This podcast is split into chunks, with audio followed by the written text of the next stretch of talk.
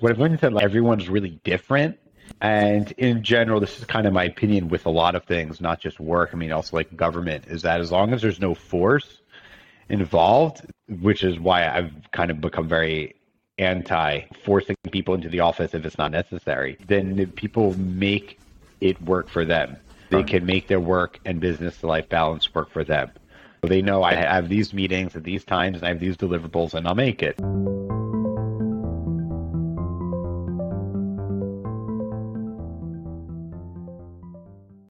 Hey everybody, welcome to Leading From Afar, a podcast by remote leaders for remote leaders, aimed at sharing knowledge and experience to help make remote awesome within your companies.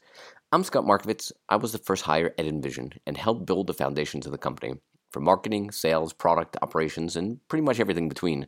I've also mentored and consulted with hundreds of early-stage startups, including a bunch of remote ones. Each episode, we'll speak about hot topics, trends, and the future of remote work. We'll also interview some super smart leaders at all levels of remote teams and introduce you to new tools that can help you succeed as a remote leader. Hey, thanks for tuning in today. In this episode, I'm joined by Yoel Israel, who is the C E O of Wadi Digital. And we connected a couple months back over a post of mine about the topic of remote team engagement. And during our conversation we had before the show, it became apparent that he wasn't actually a fan of remote work all the time. In reality, he really used to hate the idea of remote work and thought it was actually a terrible idea. And then came the pandemic, and there was a transformation. So in this episode, I'm super excited to be able to dig in with Yoel on what caused that transformation um, to, from being a remote work hater to a remote, remote work lover, and how it's been going. We spoke about engagement, the needs of extroverts, leaders feeling the need for control, and shifting to a mindset of results, and what leaders that are still hesitant about remote work can do to fall in love with remote. Lift off. Yoel, how are you doing today? Thank you for joining. Doing excellent, man. Yeah, I'm uh, really excited for this conversation. Wishing you a very healthy and happy birthday. How was uh, the birthday uh, yesterday? It was perfect. It couldn't have been anything I wanted more. Awesome. Friends, family, pecan pie, and beer, so it was nice. That, that's a great combination. It sounds like a great combination. I love it. It wasn't at the same time. ah, all right. All right. Something about alcohol and pecan pie. I don't know. It's like uh, an oppor- opportunity for growth for next year. There you go. Yeah. When, when we first connected, so I was very interested in this call today. When we connected a few weeks back, I think the idea of the conversation was going to be around engagement and fun that your team does now that you're remote. And as we had the conversation and we're kind of, you know, nailing through ideas, you kind of admitted that pre-pandemic you were, and maybe part of the pandemic, you were admittedly very passionately against remote work and a anti-remoter, what we'll call it. And through the experience of the pandemic and now post, you've kind of reformed yourself and you've gotten on the, the away from the dark side to be very for and seeing the value of remote.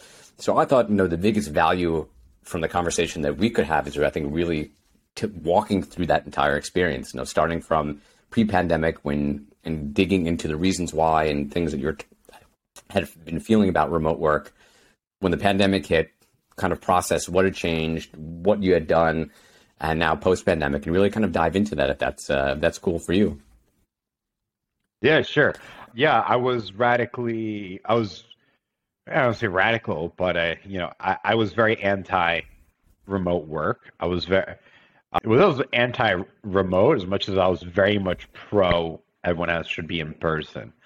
And I've, you know, this is one of those things that I, I was very strongly about. I felt strongly about, and a big part of it. I mean, this is hindsight, so I wish I could know what exactly I was thinking and feeling then. But a big part of it is my personality. I'm very extroverted. I love people.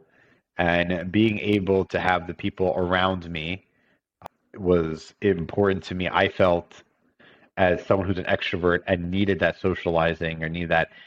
I assumed that's something people need because yep. You assume what's important and a priority for you for other people. I didn't, I didn't even like have that thought process. Yep. I was like, yeah, of course I'm more productive. Or I'm more this and that. I was, I was telling me these things. Some of them were true. Some of them were half truths about it. But what I've, Now, I mean, now looking back, I mean, I have people on my team that they're saying they're so happy. They're first, they also were thinking of getting going in person.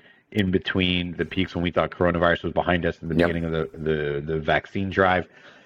We were talking about maybe getting an office again, including team members of mine that are like an forty-five minutes south of from where I, I am, you know, and then those people also decided, you know what, let's keep it remote. They like being with their family, their spouses, their kids.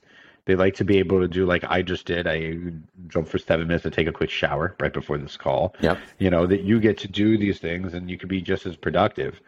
And uh, you don't have to feel that your work is taking away from your personal life, which has been the big, which is the big thing that I've learned is that when you force someone to go to the office, you feel as long as I'm in the office, I'm not with my kids. I'm not with my spouse. Yep. I'm not with anything. So therefore, work has become an obstacle to the most important relationships in your life. Yep. And it's and some of the most important things that you need to get done, including errands. So yeah. I remember when I used to work at Xerox in Philly, you know, I'd make sure to get my eye doctor's appointment during work hours. Yep. You know what I mean? This and that, and that. You know what I mean? Like while I'm at the office, I yep. jump out and, and do all that. So when I'm home, I can spend it with my family or my friends or my neighbors, my kids. Yep. And now it's not like that. Now it's you can do when and what, and sometimes in the evenings you have to work and whatnot. And sure. So then you can trade off taking off a long lunch with your spouse and make up the work later and all of that. And at the end of the day, it's just once you introduce a high level of trust, which was forced on me. Again, this wasn't a decision. It was coronavirus. Sure.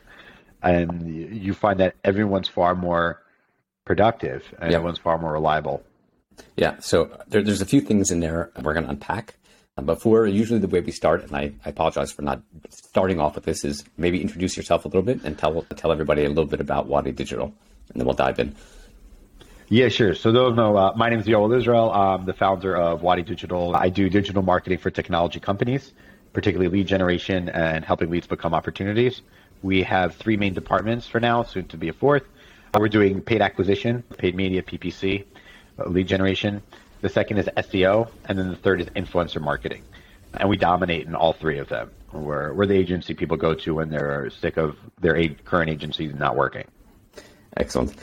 So we'll, we'll start off with the first point that you started, of you being an extrovert. I also very much of an extrovert. When I was in the office, once, twice a day, went to Starbucks with a colleague or a friend, once every hour.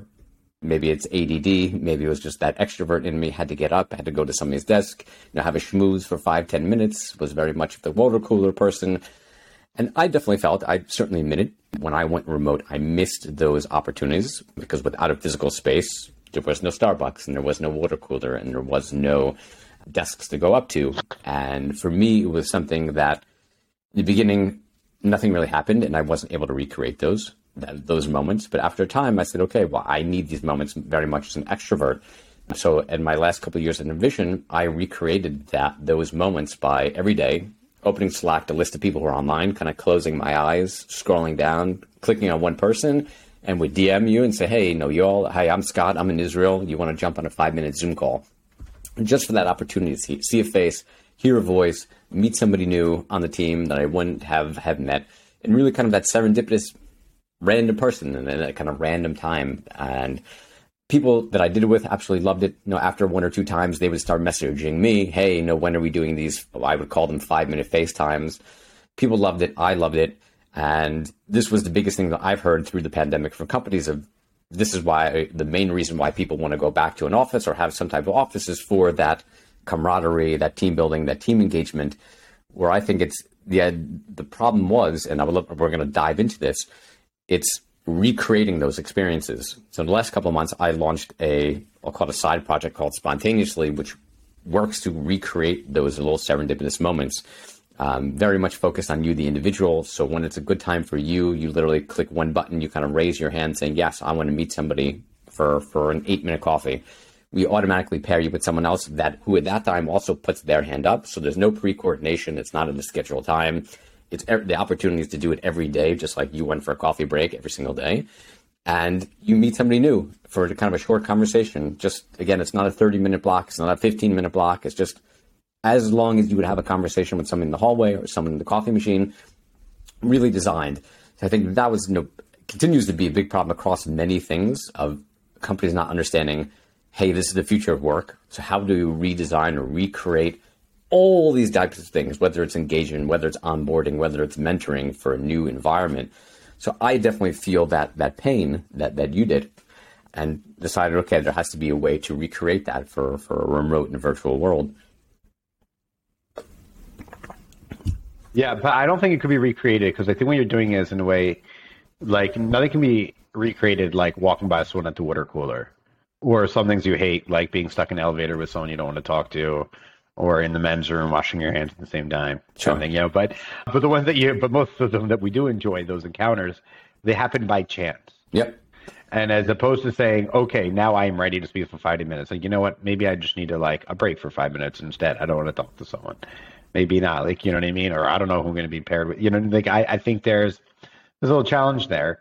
I feel like we're, we're trying to have our cake and eat it too, and we're getting a bite of the cake. But I, I, nothing's like the spontaneity of of bumping into someone, as opposed to having to choose to carve out that time, or the next, you know, eight minutes I'm going to speak to a stranger.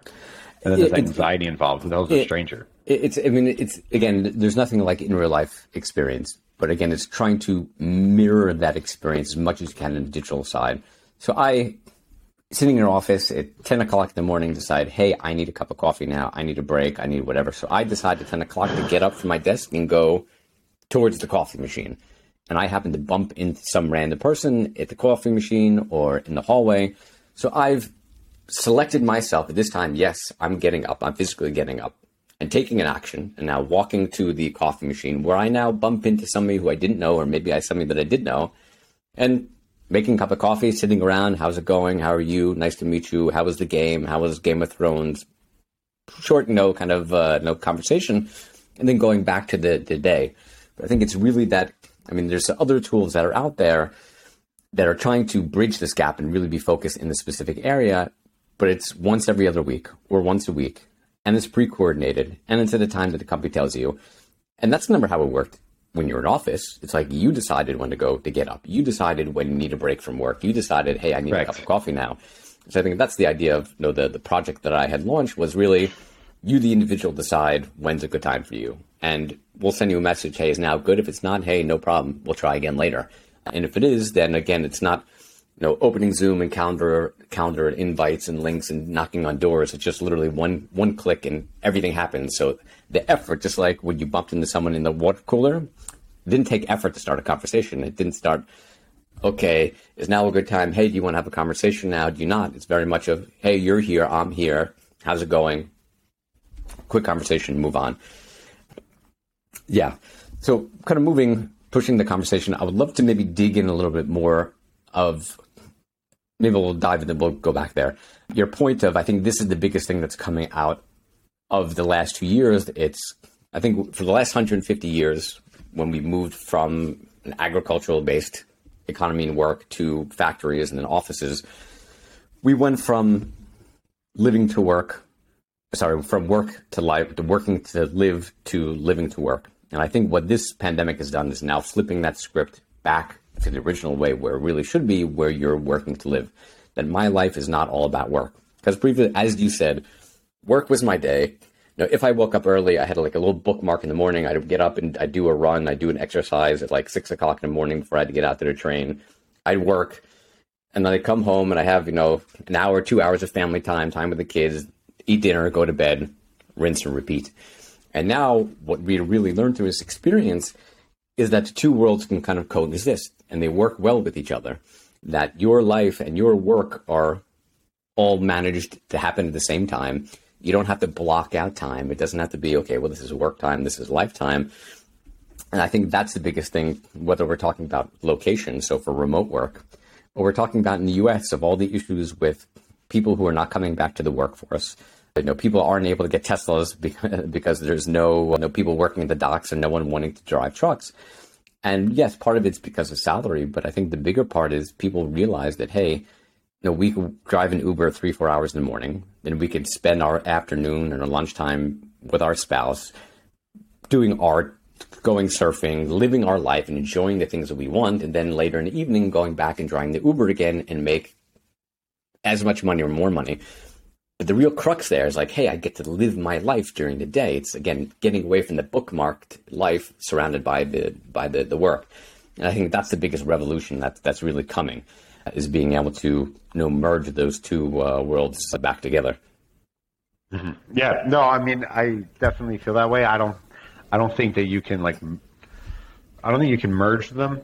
Also, what I've learned is, one of the big things I've learned is I noted on is that everyone's really different. So, like, I might be an extrovert, introvert. Like, they, the people that always hated going to work, and there was me, I always enjoyed going to work, right? one hundred percent. And then there's, you know, people with newborns, and they get to now breastfeed their baby as a, you know, when they're three, four months, they don't have to pump or put them on on uh, formula. Yeah. You know what I mean? And leave with someone else or something for them to feed when they would like to continue to have that bond. And of course, it's best for the baby to have, you know, with the mother's milk. There are a lot of great advantages like that, you know, and or if you have a baby at home and you're the father, you want to be around and you want to help, sure. Or your spouse is also working and she needs a break. So I think there's, what I've learned is that, like, everyone's really different.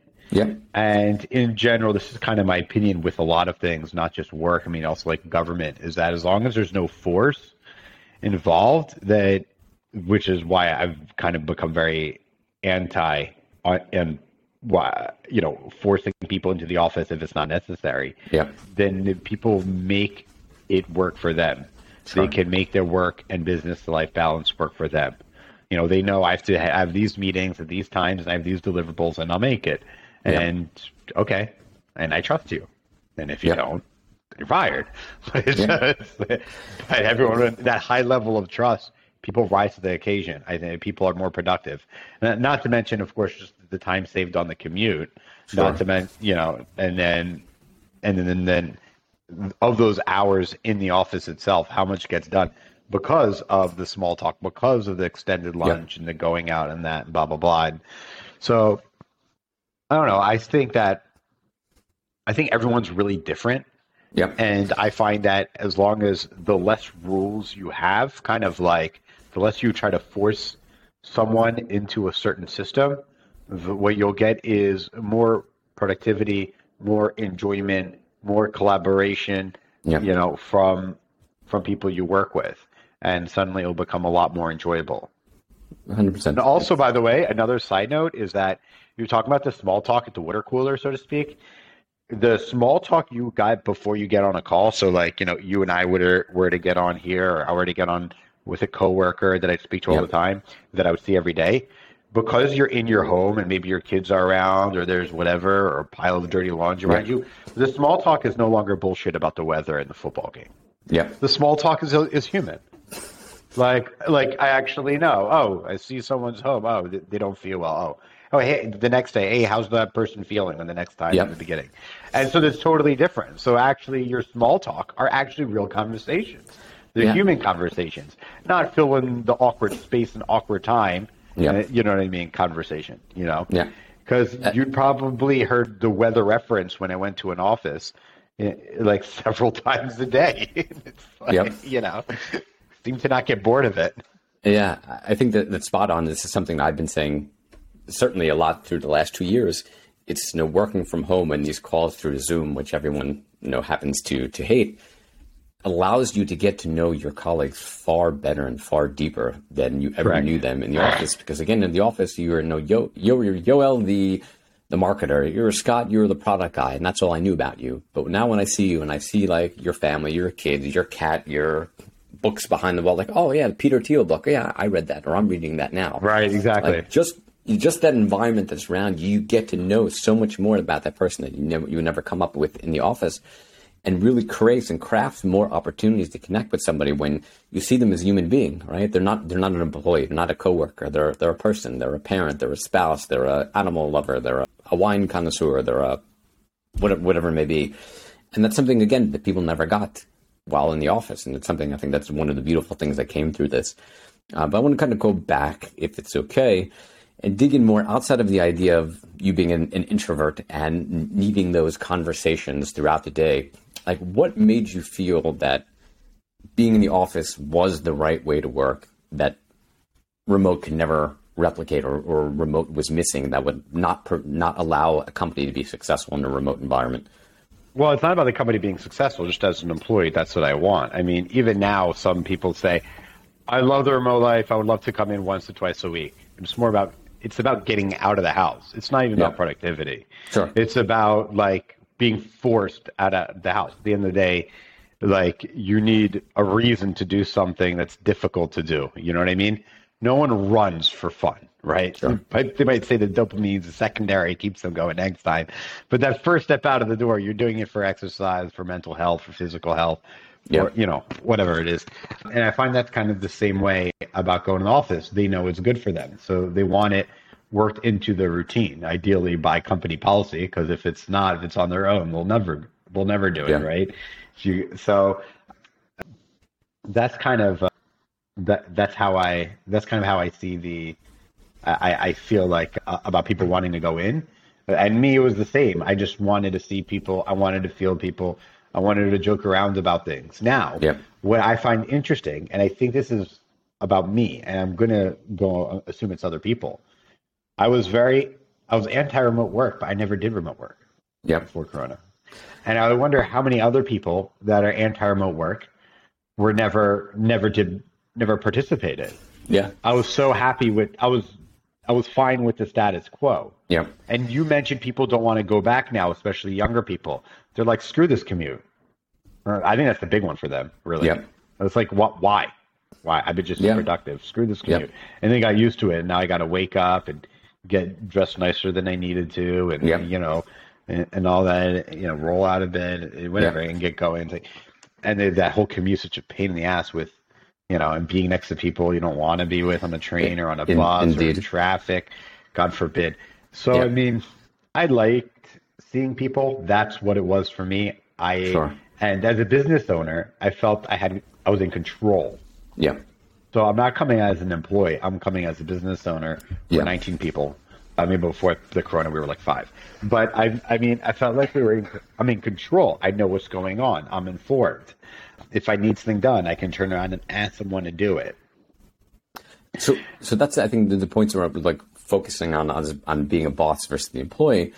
But you said you kind of mentioned this is something that's been said a million times was that feeling of control.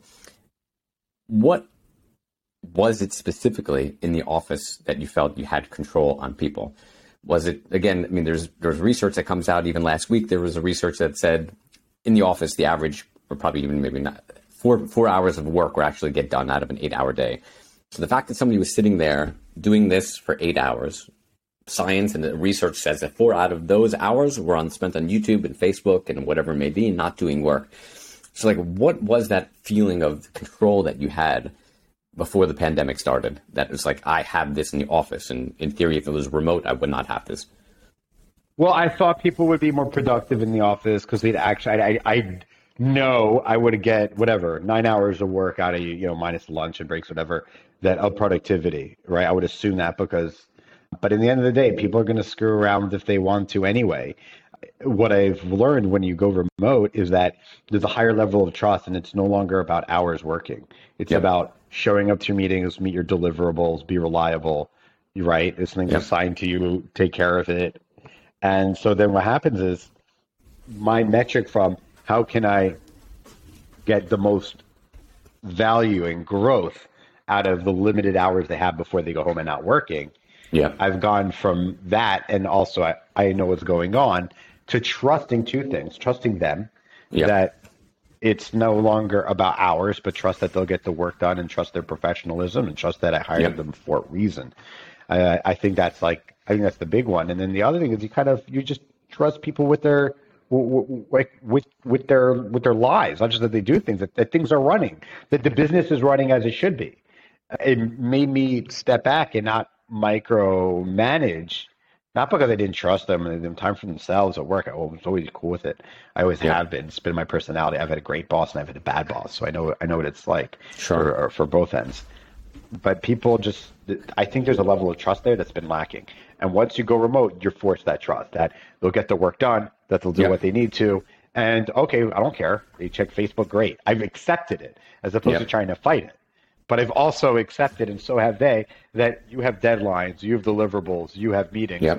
you will be there, right? Everything that, and you are reliable person. Yep. I'm going to treat you like an adult who's independent, who's one hundred percent is an independent spirit. And that was probably the hardest part for me, was to do that. Yeah, that, I mean, that's that's certainly the future of work, is going that direction. I know there's a lot of movement now towards like the four-day work week. I, I'm not so positive, whatever, in yeah. the middle of it.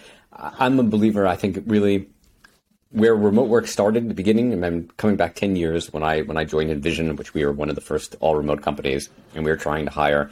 You could never put as like a nice-have or a requirement remote work experience, because it didn't exist. There were there were only two or three companies that were doing it at the time.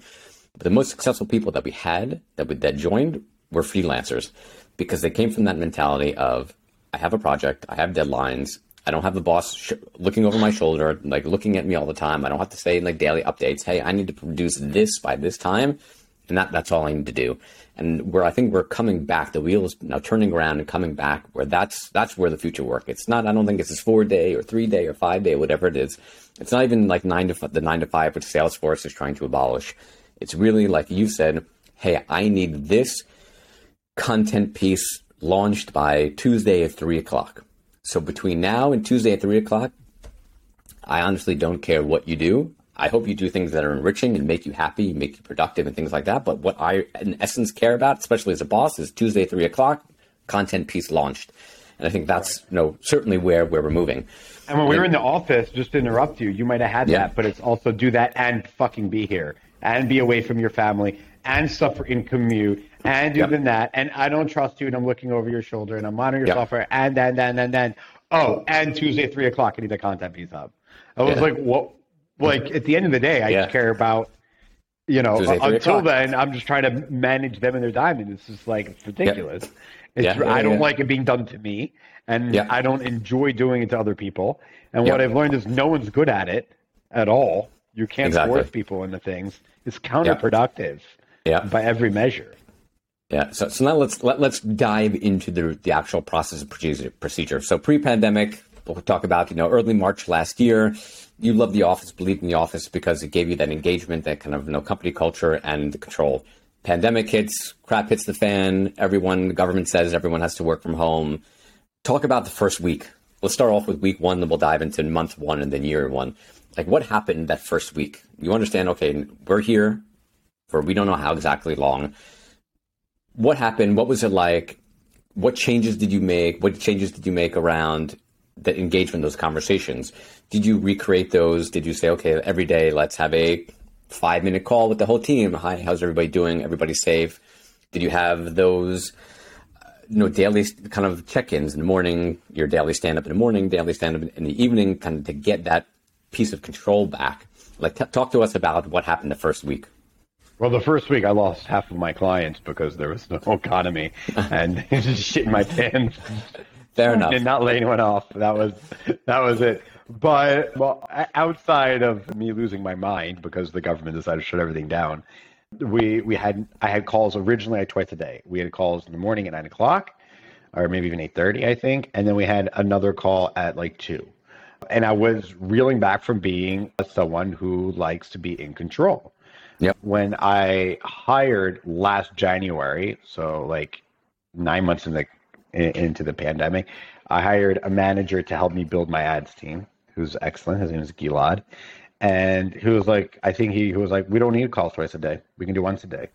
Yeah. And I was like, but what about this? How do things are going on? It was like, well, if you have a good first call and we're using a, a management software that's good enough, we yeah. shouldn't need it. And I was like, uh, but what about, but what about, you know, trying to hold on to however much, yep. in, of course, speaking in hindsight, control to make sure things are being done when, and if you don't know how to do something in the middle of the day, I don't know, you're going to ask me. So let's like meet up. And then I was like, all right. I mean, and he led it. The goal was he took over the department, which he did to, to yeah. his credit. And so what we have now, we have a nine o'clock call, ten, fifteen minutes with the whole company. So it was like nineteen of us, eighteen, nineteen of us. And there's no talk at all about work. It's just yeah. hanging out, making jokes, making fun of each other, talking about maybe some things, you know, or in the news or yeah. food or whatever. And it's like really good, fun talk. Yeah. And then the at the nine fifteen, we break out to each team, then has their morning meetings where yep. here's what we're going on, here's what the clients, here's what we need to prioritize, da da da da. They usually last until ten, ten thirty, so it's like an hour, hour, fifteen minutes. And projects are assigned in Monday dot com, and then they move on, and everything's, and that's it. And then if needed, we have, we have WhatsApp groups. Each, we have a company WhatsApp group, and then each department has a WhatsApp group. Yep. And people help each other. So we have that Google Meet link that we use every day at nine fifteen yep. for the ads team and nine fifteen yep. for the S E O and influencer marketing. And then we just say, join the Scrum call. So if I have a question, I need help. Hey, how do I optimize this? I'm having trouble with the A B testing, you know, something with the reporting. I need some technical help.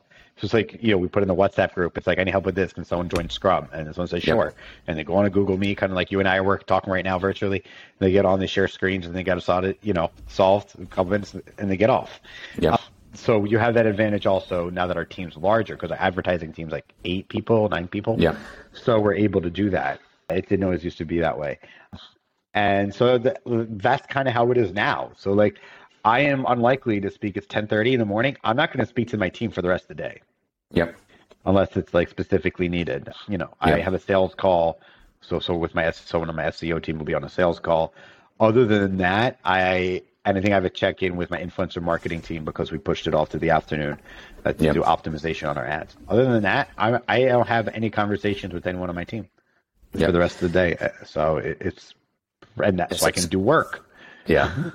so, so two points I'm going to bring out of that. Number one is the decision to drop one of the, the daily stand-ups came from employee feedback, which is something I've been ranting about for a long time. It wasn't even feedback. He just insisted. He was like, it's not necessary. And I was like, yeah. okay. And then I like, I pushed back. I gave a, like a devil's advocate, a counter advantage. And I'm like, I'm not in control anymore.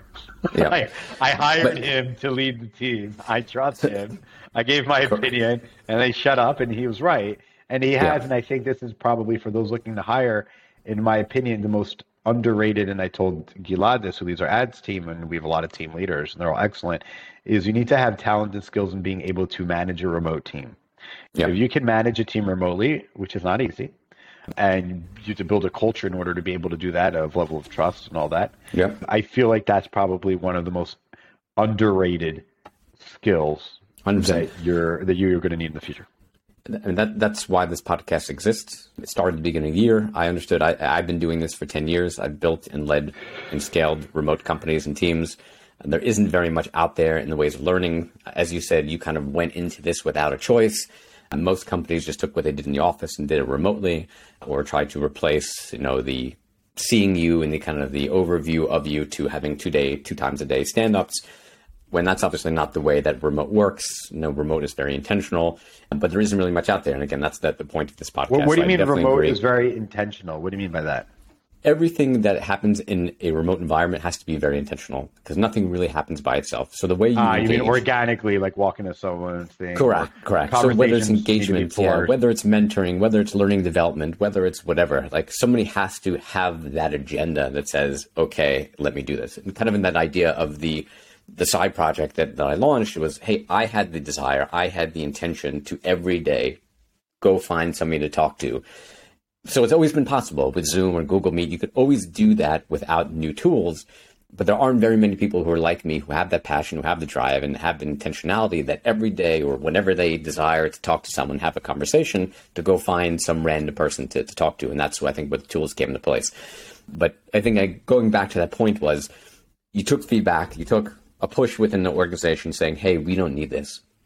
And you dropped it. And that's something that's been cleared for me for two years of, employees are giving feedback. Hey, thirty percent plus of employees are saying, I'm never coming back to the office. I'll quit if you don't let me re- work remotely. Another thirty, forty percent are saying, I require flexibility. But yet the executives of the team are saying, okay, they're totally not listening to this feedback. They're spending millions of dollars on trying to gather the feedback, and they're taking it and they're making decisions that are counter what the employees are saying. But the beautiful thing that you said was, yes, initially you found some friction. You're like, oh, I don't, I don't know why this and why that. But you understood the, from their perspective, the value proposition. Yes, if their per- person saying, hey, we could get this done without having the secondary meeting in the day, then okay, let's go with it. So I, I certainly give you a lot of kudos for that. What else may have gone into that process of dropping? Was it more kind of collaboration? You said you used Monday. Was it maybe more collaboration on, on Monday or some other tools that really helped you make that decision and, and allowed that change to be uh, successful? Because again, hopefully people who are listening to this kind of get inspiration saying, okay, let's make some changes. But still, I guess we're not going to be one hundred percent confident. So what, like, what was it that you saw as you changed that policy that you knew, oh, okay, yeah, stuff's getting done. Oh, I see, you know, conversations happening in Monday or conversations happening in WhatsApp. Like, what were those pieces that you saw that helped you solidify that idea? Okay, yes, this was a good decision to drop this second meeting. I mean, the, the proof is in the pudding. I, at the end of the day, I hired someone who I thought was absolutely perfect to be able to build and lead our very successful advertising team. He's demonstrated that very clearly. And either the choice was, Yoel, do you want to lead this team? Or did you want him to lead this team? And I want him to lead the team. I'm paying him well to do it. He has the talent, and that's why I hired him. And I also work closely with my business coach, who's remote, who's in North Jersey, who's very super pro remote, and yeah. working on me being able to move out of that managerial role for a few reasons. One is that I have someone that's better at it. Two, I, I don't like it. I suck yeah. at it, you know, so we were working on it. So being, I had the support of a business coach to help me let go. And so I needed even his help to hand over leading client calls from me to him and all of that. It was just, it was hard for me to let go of that too.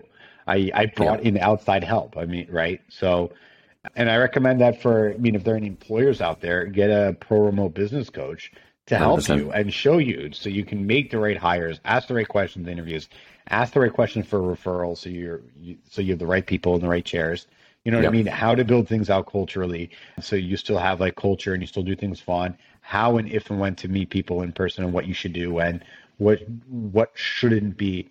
Like w- what kind of company policies that you're going to have, whether it's official or unofficial or implied, yeah. you know? And so these are things you kind of need to work on if you want to have a working machine remotely.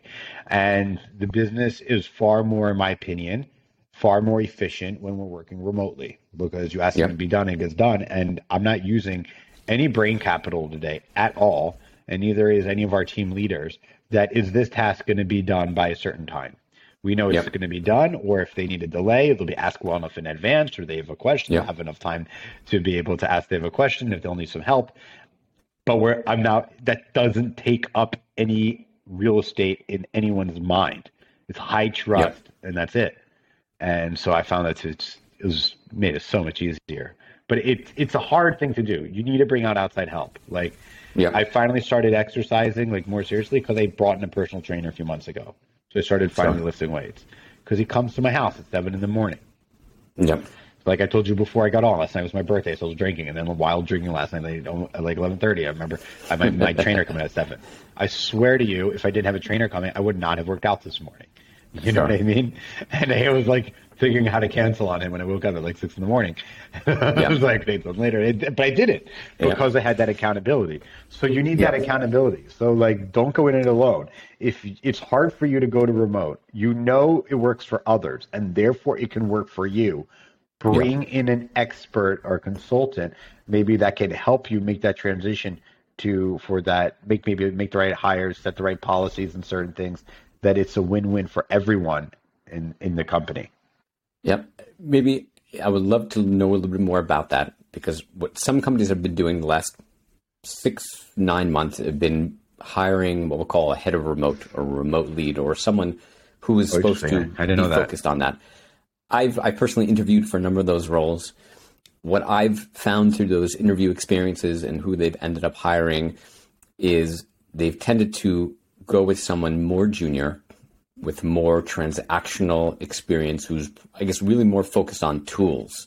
Like what tools should we be bringing in versus someone who's much more high level, strategic, you know, kind of on the same level as we'll call it as the V P of people who is thinking very much strategically, how do we shift the operations? How do we shift the culture of the business? How do we shift the way that we do all the things that we do to be supportive in the future of work, in remote work, versus saying, okay, no, maybe we should be thinking about asynchronous communication. What tools do we do? What use that? Or we, we should be thinking about company culture and like pulse surveys. What what tools have used for that? So I, for the non-remote company, for the remote first companies who are having a remote, a head of remote, that's a totally different story. But these companies that have transitioned to being remote companies during the pandemic, at least what I've seen, and certainly I could be corrected, it's much more of again, a transactional versus a strategic role, and somebody more tools versus, you know, operations. So I'd love to hear maybe a little bit more about the the coach that you have and what you've done, again, what that thinking was. How do we change how we run the business? Not just, okay, maybe before we weren't using Monday dot com, so now we had to use Monday dot com, or we added another tool in there just to kind of replace something, but the whole mind shift of changing the exact whole way of how we're running our business. Yeah, if you're looking at, if you're thinking, if your prime concern is the tools, if our prime concern, if, I shouldn't say that, if your focus ongoing is the tools for, let's say, hiring someone for remote work, then again, I think your focus is wrong. It's on, you're not focusing on trust. You have low trust. Yep. So are we have, are we monitoring our employees, how much they're working? Oh, or, oh, I read this article, this terrible manager that, like, if their mouse doesn't move or something, they think they're offline. So yeah. This woman invented, like, the simple thing that, like, every twenty, when she goes to the, she can go to the fucking bathroom, yeah. or try to fold some laundry in the middle of the day, or feed yeah, her toddler. Yeah. You know what yeah. I mean? Well, during a pandemic, for God's sake. So her yeah. mouse, she puts her mouse on it, and it moves it every every ten yeah, seconds. Yeah, yeah. It, like, vibrates and it moves. Yeah, yeah, yeah. I saw that. I'm like, like people will, like, we will outsmart you. Like, yeah, we, yeah, sure. I mean, like, people, like, like we, people that are, like, pro liberty and individualism, yeah. like, we, we will out, we will outsmart the, the people that are trying to control us. So. And I think the problem is, based on the word thing, is that there's too much of a focus, really, on these tools and not enough focus on culture. And you're yeah. not enough focus on your business. If you cared about, like, what are your business objectives, and yeah. then you need to work with someone, how do I reach my business objectives in a remote way, right? Sure. What, what do I need to do? I, I think that's better than how can I try to replicate all of as much of the of the pros of in-person work to get that to remote. That's the wrong way. You should yep. try to rebuild, think, how would I rebuild this organization from the ground up, knowing yep. that I'm building a remote organization, and what, exactly. how would the business processes be? Who are the people that I would hire? What are what yep. are the rules? What do they need to have? What kind of experience do they need to have? What kind of personality do they need to have?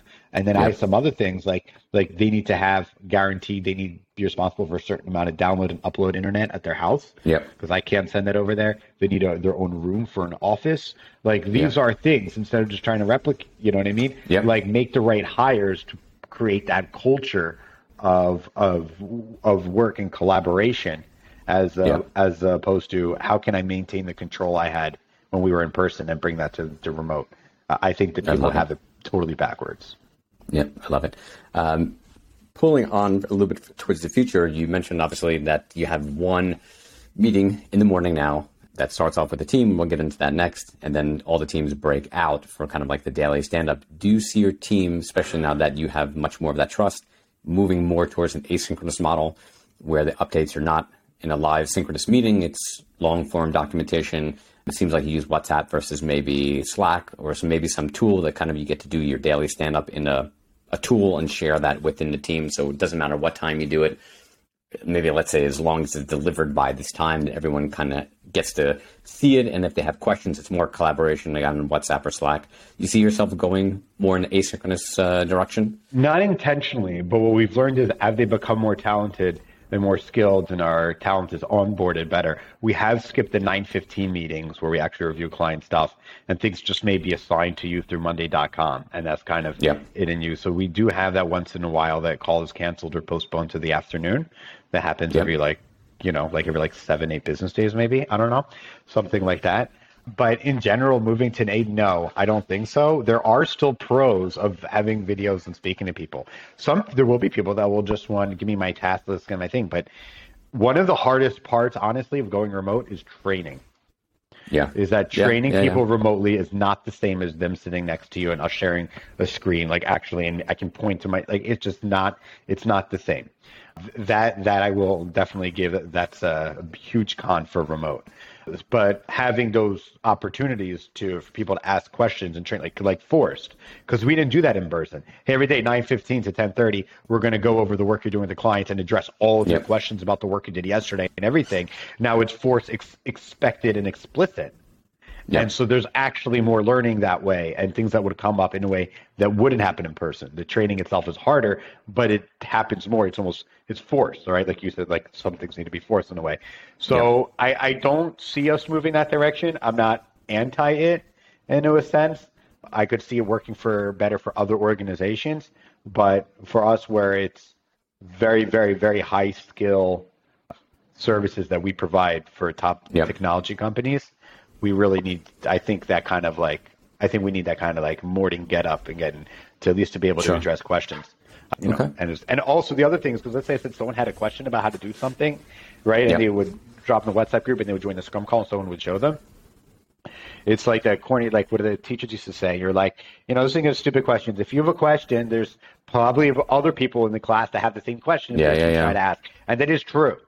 So yeah. when you have that team meeting, whether in the morning, as opposed to that one-on-one, someone has a question. There's someone else that probably doesn't know how to do that either, or didn't yeah. know how to do it as fast or as efficient or something, or didn't even know there was that was a solution, how to ask, right? They didn't know what they don't know. So there is that added value of people joining together on a meeting and a team. So no, yeah. I don't see us moving that way, but we do see times that it's not needed every day that we can skip here and there sure. as necessary.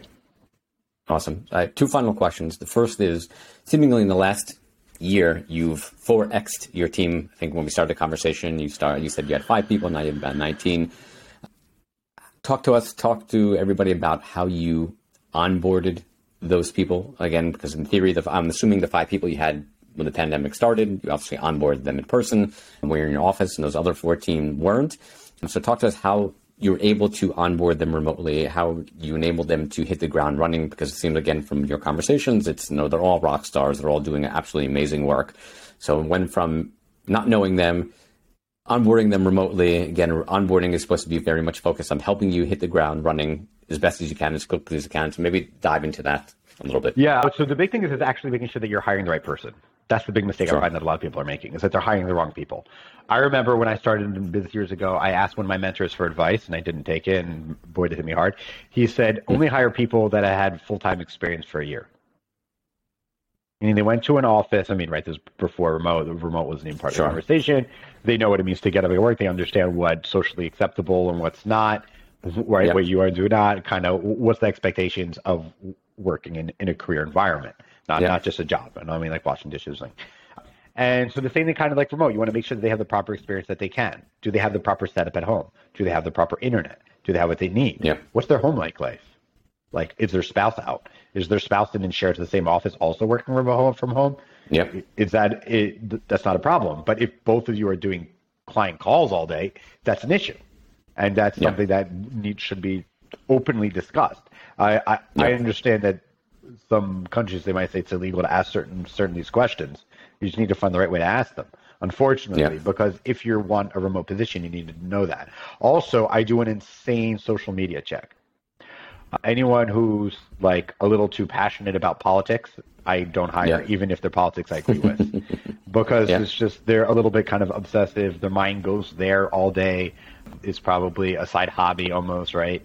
Yeah. And I also think there's a little bit of an imbalance if all you're posting is politics or things like that. And also other things. Are you like, you know, how quickly do you like, you know, checking on people's Twitter and their other kind of get a good vibe of them before I even reach out to them. And yeah. for an interview, you really want to make sure you have the right, the right person. And then the referrals also, the, the references. I mean, you need to make sure you do that references really well. But for the, we hire only in Israel, and Israel's really small. So everyone does sure. come in for one in-person interview. Um, I do demand, okay. I do ask that for that. I do believe in full body language and making sure that being able to have the right personality and all of that, and that we vibe, that I would like to work with you as a person and you yeah. would like to work with me. That's just as important, right? You need one hundred percent to make sure that they can do the work. I want to work with them and they want to work with me and they want to, you yeah. need all three of those. And some of those could, if you can do it in person, great. And then after they're hired, they'll come, they'll pick, I'll have their stuff here. Well, we have a bunch of stuff. They'll pick it up with the, I'll get a laptop and monitors delivered ordered online, delivered to their house. Yeah. Oh, one big thing I do recommend for people doing remote, all of our new laptops now for our employees, we we're paying for three years on-site support. So they don't have to go and lose their laptop, that they'll show up to your house. mm, and fix your laptop. That's a good point. Which has been huge, I just have to yeah, say. Yeah, yeah. The lost time and their headache. And, oh, I don't have time, too much work to do to go take it in and lose it sure. for a day. And it's like, come and work at the office. Like, what do you do? Now it's like, how long will I have support? Make them coffee, they're at yeah. your house for an hour, and you're gone, and it's fixed. yeah, yeah, yeah. It's been, like, so worth the money. I just want to say that's one of those, like, small things that I wish I knew at the beginning. I just thought it was worth throwing in. And then, so then the onboarding and then so the training is tough. So we make sure they have some experience, at least like a course or something that they passed. Yeah. And of course, we'll test their ad cop, their copywriting, or, you know, how they write, sure. how they do some optimization depending on their experience. And we'll do that testing in person. So in, okay. during the in-person interview, uh, because we can really see, and I can ask them, why did you do that? Why not that? I want to kind of see what they're doing and not yeah. just send, you know, and see how long it takes them also, because that's a, a big component. Is make sure you can sure. get to, to reach deadlines, right? If I give you three days to do something, I want to make sure that you have enough time to, if you have several tasks, you get them all done.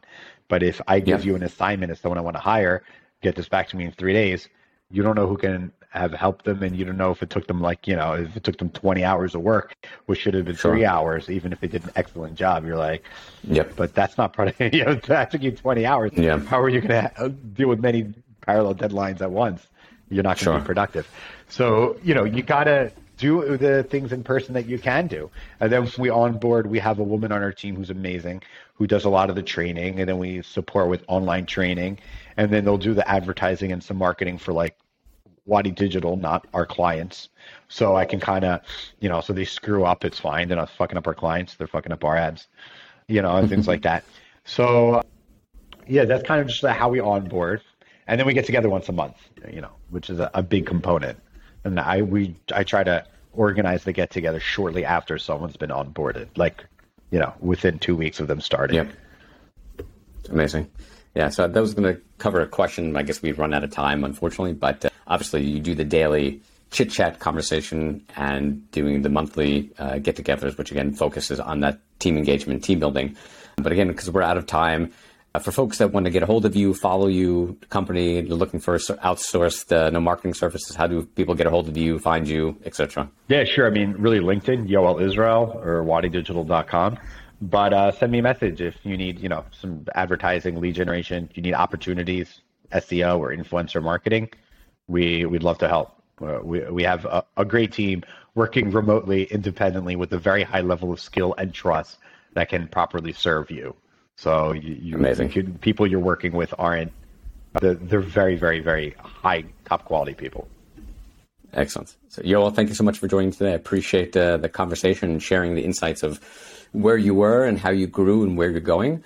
And uh, until the next episode, have a great day, everybody. Thanks, Scott.